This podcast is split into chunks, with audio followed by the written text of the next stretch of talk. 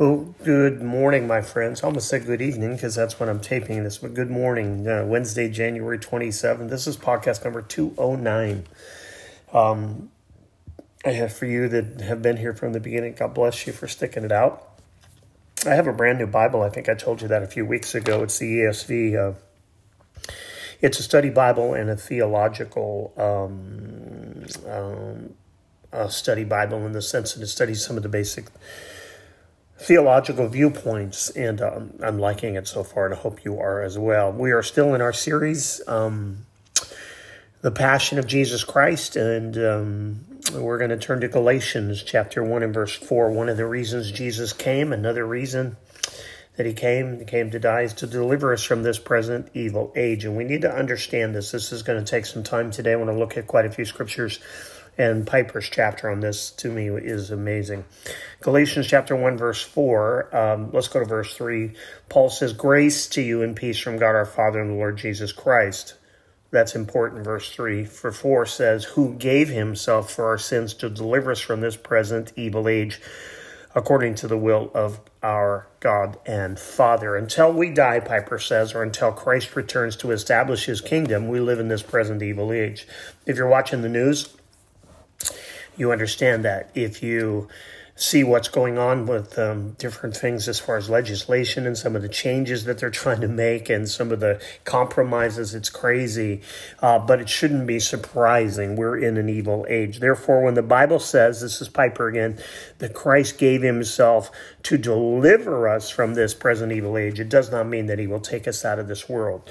But that he will deliver us from the power of the evil one. Remember, when Jesus came and he died, he broke the curse of sin, sent us the Holy Spirit to help us uh, overcome the power of sin. And one day, when he comes back for us or we leave this planet, we'll be out of the presence of sin, but not until that time. Look at uh, Jesus' prayer for his disciples and then again also for us as his new disciples. Uh, John 17 and verse 15.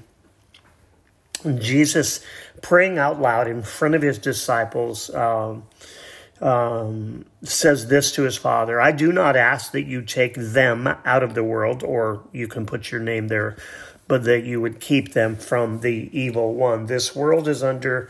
Uh, the the power and the pretense of the evil one, even though the the fear of death was broken when Jesus died, uh, death still reigns. Right, it's still one to one. You're born, you die unless the rapture takes place, you and I are both headed for a day when we will cease to breathe.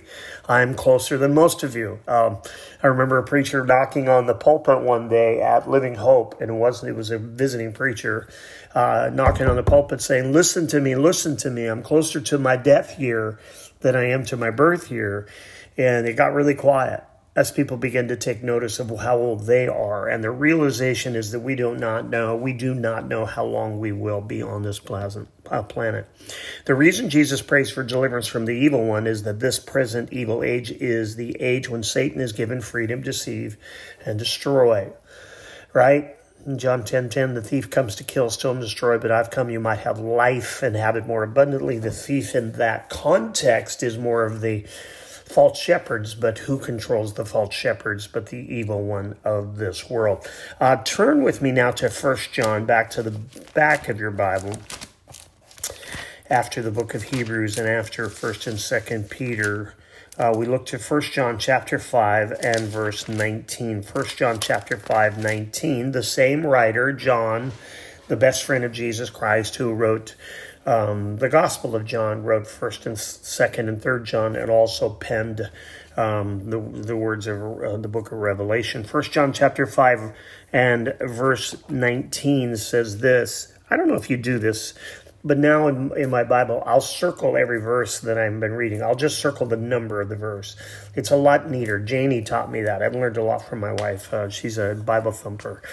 Uh, First John five nineteen. We know that we are from God and the world lies in the power of the evil one. Now, because the world lies under the power of the evil one does not mean that we sit at home, sit on our hands and wait for uh, swing low, sweet chariot. We're waiting for God to take us home. No, we are actively involved in this world because we are salt and light, as Matthew tells us. We're uh, in the book of Matthew. We're supposed to be salt and light to this world, salt that preserves, light that uh, uh, shines in the darkness, right? Jesus is the ultimate light and cannot be overcome. The evil one is called the God of this world, and his main aim is to blind people to truth.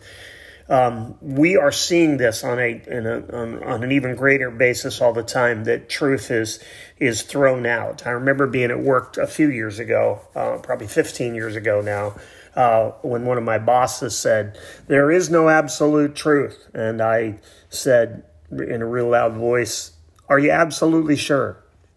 And he thought about it for a moment and he started to laugh. It's just the the the hypocrisy and the ridiculousness of a statement like that. To say that there are abs- no absolute truth is is to make an absolute statement. Um, so we need to understand that we're the, the the truth is under attack, and ultimately Jesus is the truth, right? John 14, 6, I am the way, the truth, and the life. He mentions to his disciples when they're wondering where he's going and how they will get to him and how they know the way. He says, I am the way, I'm the truth, I'm the life. He talks about leaving the, the planet to go to prepare a place for us. And then he says, I'm not going to leave you alone, right? He says, I'm going to send another comforter, the Holy Spirit, and thank God for the Holy Spirit in our lives. Turn to Second Corinthians chapter 4. This is um, a few verses here that become really, really important to me, and I love it, and it helps me to understand what it means that the the God of this world has blinded um, people's eyes. I see daily evidence of the blinders being on and pray for blinders to be removed from people's eyes. Second Corinthians chapter 4 verse 3 Paul's talking about the light of the gospel. He says, "And even if our gospel is veiled, it is veiled to those who are perishing. And in their case, the God of this world has blinded the minds of, minds of the unbeliever, unbelievers to keep them from seeing the light of the gospel of the glory of Christ, who is the image of God. For what we proclaim is not ourselves, but we proclaim Jesus Christ as Lord with ourselves as your servants for Jesus Christ. Paul says, I'm a servant to you because of Christ and what I proclaim to you is Him. For God, who said, Let light shine out of darkness, has shown in our hearts to give the light of the knowledge of the glory of God in the face of Jesus Christ. You wonder why Jesus Christ is so under attack? These verses explain it because the light of the gospel shines forth in the face of Jesus Christ. And we need to understand that um, that's why uh, there's so much attack on him in our day. It's not like it hasn't been um, in the past, but it is seems to be ramped up. Back to Piper. Until we awaken to our darkened spiritual condition, we live in sync with the present evil age and the ruler of it. You once walked following the course of this world. Uh, Ephesians 2 2 says, in fact, turn to Ephesians because I want to read uh, three or four verses there in Ephesians chapter 2, which I, I just think is so good for us to see. Let's go to Ephesians chapter 2, and we're going to read uh, five verses there, 1 through 5. It says about you and I, and you were dead in the trespass and sins in which you once walked, following the course of this world. You were following the course of this world. Why would you not? Right? Why would I not? Because I'm walking in step with what I think um, is is right, uh, based on the knowledge that I have. Following the prince and the power of the air, the spirit that is now at work in the sons of disobedience. You and I are we're the sons of, dis, in, of disobedience, the daughters of disobedience, if you will. We are um, involved in uh, exactly what the world um, leads us in, and we think we're on our free, free path and we're doing uh, this, but we're being led among whom we are we all once lived in the passions of our flesh carrying out the desires of the body and the mind and we were by nature children of wrath like the rest of mankind. He says we're just doing what's natural to us. Sin is natural. It's very simple. If you look back to genesis uh, in the garden uh, we see the serpent right? Adam and eve uh, eve is deceived by the serpent. Adam willingly partakes of of the fruit or the forbidden fruit. Uh, but, but if you'll notice in the next um, uh, pages of Genesis, you don't see the serpent, right? Why? Because he's already done his job. He's already done it in Eve, right? He's caused her to uh, to fail. She chose to do it, but he is the deceiver and the liar. And but from that moment, man just takes it on his own, and we've been really good at sin. Maybe you're not. I was. Uh, but until Jesus Christ comes into my life and takes over and takes up residence, now he's the temple. Remember in John or, or in the excuse me in the Gospels and, and in John when Jesus says, "Destroy this temple in three days, I will raise it up." He's saying this is the end of the this this um, format. This is the end of the old covenant, the beginning of the new, and no longer will uh, God live behind a curtain, but uh, but uh, I, when I'm lifted up, I'll draw all men unto me. He pays this price, and and then he goes back to the Father, and the Holy Spirit comes, and now the temple of God is your heart and mind. If we open up our lives to to God and His indwelling, verse. Uh, Four, but God, but God, underline that, but God. I love but God moments. This is going on, but God, but God being rich in mercy because of the great love with which He loved us, even when we were dead in our trespasses. I'm going to stop right there, and you need to underline this. When did God love us? When did He uh, show us His mercy? Even when we were dead in our trespasses, we were made, He has made us alive together with Christ, together with Christ by grace you have been saved. Not anything that we deserved. We were following along as, as Piper says, we were the lackeys of the devil. We were just doing everything um, in lockstep with what he wanted us to do. Go back uh, uh, to the back of the Bible, Revelation, and work your way back to Second Peter, Second Peter chapter 2 and verse 19. Now, if you remember who Peter is, and you remember the writing of Peter, remember Peter uh, wasn't a, wasn't a perfect man. He failed, and he failed um, in a big way. But God just restored him and loved him and ministered to them. And remember, in the book of Acts, Peter failed again. He was confronted by Paul because of his hypocrisy with Jews and Gentiles, and he repented and he moved on. That's what we do. We're not perfect. Do not put your faith and your stock in another pastor. Listen to the word of God that your pastor preaches, but do not put him on a pedestal that's too far for him to be elevated, and he will uh, fail you in some way, shape, or form. He's going to say something someday. Um, I'm going to say something someday that's going to upset you, and you're going to walk away and go, "Oh, that Gary Holdy, what a bum!" or "My pastor, what a bum!" Right? Because you expected more of me than you should. God holds me to a high accountability, and I hold myself to that. So listen as long as I'm teaching the word of God, but don't don't follow me. Paul said, "Follow me as I follow Christ." Right? Uh, I, all that to say that we are targets of the enemy, and when we teach the gospel, we're even a greater target of the enemy. Look at Second Peter chapter one. Excuse me, Second Peter chapter two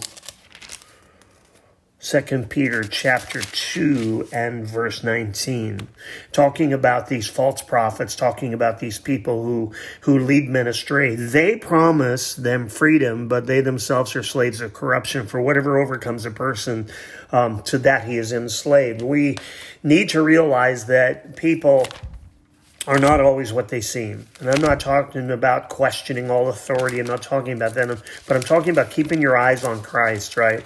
Keeping your eyes on Christ because there are people out there who are who are not what they appear to be.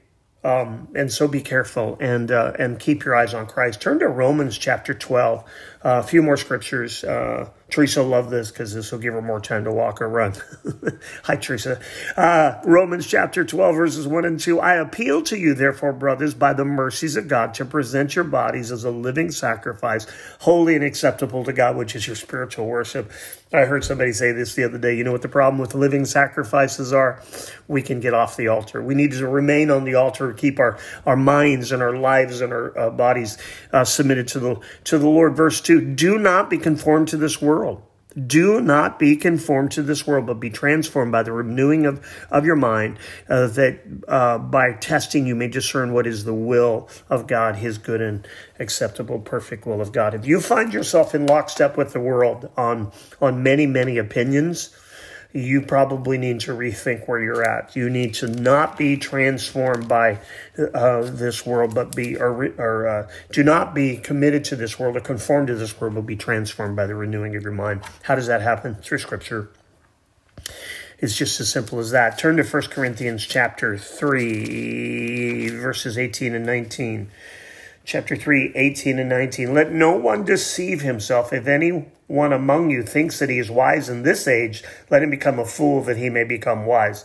For the wisdom of this world is folly with God, for it is written, He catches the wise in their own craftiness. And again, the Lord knows the thoughts of the wise, that they are futile. We uh, establish so many things by what we read, maybe on Facebook or maybe we see on television, and we go, oh, that's such wisdom.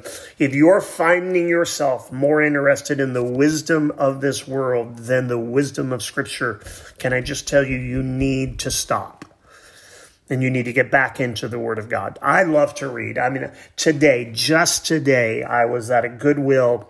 It's senior day, Wednesday's senior day. If you're over 55, just to just to a clue there. Uh, and I end up finding four books in the series by uh, Bill O'Reilly on on the Killing series, and and I know that sounds horrible, the the name and the title, but those books are so so well uh, um, researched, and I love to read them. I don't just read scripture; I probably should read the scripture more, but I love to read a little history too. But I don't want to be conformed to all of that. I don't want to just spend all my time in the word, or excuse me, to spend all my time in, in man's wisdom and then I have my verse for the day. No, no, no. Maybe I should have my uh, verse for the day in history and spend the rest of the time in the Bible. And I do. I spend more time in the word than I do in history, but I do love history. I don't know why I said that. First Corinthians. First Corinthians chapter 1. Hang with me, we're almost done. 1 Corinthians chapter 1 verse 22 for Jews demand signs and Greeks seek wisdom. Remember Paul said I become all things to all men that I may win some, right? The Jews look for the miraculous signs and the Greeks are looking for this tremendous oration and, and all of this wisdom. But we, the preachers of Christ. We preach Christ crucified, a stumbling block to Jews. Why? Because cursed is everyone who hangs on a tree, Deuteronomy says. So when Jesus was hung on a, cre- a tree, and immediately he was cursed, boom, gone. But what did Jesus say? I became cursed to free you from the curse. And that's why he was willing to go to the cross for you and I. Um, Christ, the power of God and the wisdom of God. For the foolishness of God is wiser than men, and the weakness of God is stronger than men. And what is the weakness? He uses us as his. Um, as his servants. He uses us in uh, to preach his gospel. I'm going long today. I apologize for that. Um, I'll make up for it tomorrow and and uh, and go short. No, probably not. Uh, John chapter 12, verse 31. John 12, 31. Now is the judgment of this world. Now will the ruler of this world be cast out. When Jesus came, it, it spelled uh, the ticking clock to the end of time where uh, where the enemy would be uh, done. He'll be bound for a thousand years and then he'll be loosened. Um, and uh, he'll have a short time and then he'll be uh, cast into the lake of fire. John chapter 16, I'll finish up with these four verses and then we'll pray. John chapter 16, verse 7. Jesus leaves. He's going to leave the Holy Spirit. It's imperative, he says, that I go away. And he says this in verse 7 of chapter 16 of the book of John. Nevertheless, I tell you the truth. It is to your advantage that I go away. For if I do not go away, the helper, the counselor, the Holy Spirit will not come to you. But if I go away, I will send him to you. Remember when Jesus returned to the Father, proof that he was raised from the dead. One of the proofs of the resurrection is the Holy Spirit then was sent. And when he comes, he will convict the world concerning sin and righteousness and judgment concerning sin, concerning sin because they do not believe in me, concerning righteousness because I go to the Father and will no longer, um, you will no longer see me, concerning judgment because the ruler of this world, Satan, has been judged. The moment Jesus came, the moment that Jesus uh, was born, the moment that Jesus uh, lived a sinless life, the moment that he was crucified, the moment that he was raised from the dead, the clock was ticking on the evil one, the enemy of your soul and mine. And he is at work and he has uh, increased his work, I believe, in this day because his time is short. Numbers chapter 6, verse 24. The Lord bless you and keep you. The Lord make his face shine upon you and be gracious to you. The Lord lift up his countenance upon you and give you peace. God bless you. Till we talk again.